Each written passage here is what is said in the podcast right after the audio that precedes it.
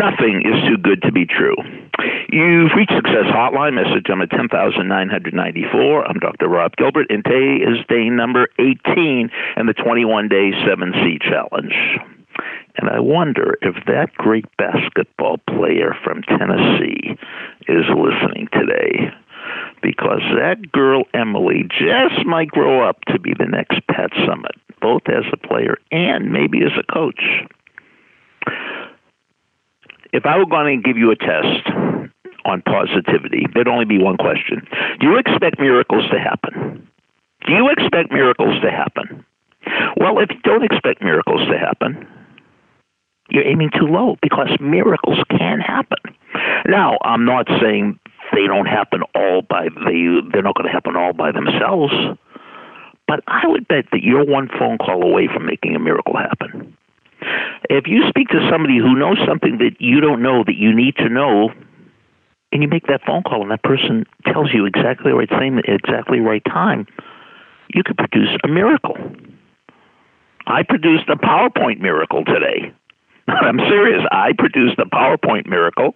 Of course, Anthony helped me, a computer consultant, but I did. it. You know, and you might say that's nothing special. For me, it's a miracle. Trust me. So don't have something to be a miracle like it's only happened one time in the millennium. We can have personal miracles. I had somebody that gave me the idea for this message. On Thursday afternoon, I got a phone call. Did this ever happen to you? I got a phone call from somebody I went to high school with.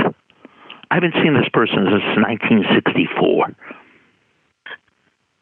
And he said, What are you doing now? I said, I'm a college professor. He said, You're a college professor? You you just barely graduated high school. And then you know what he said? He said, "That's a miracle that you became a college professor." I said, "Well, it took a little work, but in a way, it is a miracle." But I didn't do the miracle by myself. I had some angels along the way, and I'm serious. I had some angels. One was named Dr. Kroll along the way that helped this miracle come about. So don't aim too low. But one thing for sure if you're not going to aim for a miracle, the miracle is probably not going to happen. So if you want to be a billionaire, but you say my goal is to become a millionaire, you're probably not going to become a billionaire. But if you aim for being a billionaire, you might have a miracle becoming a millionaire. Shoot for the moon. Even if you miss, you'll be one of the stars. Message over.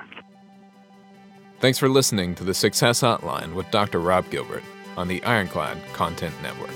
You can email Dr. Gilbert at sendmeastory at AOL.com.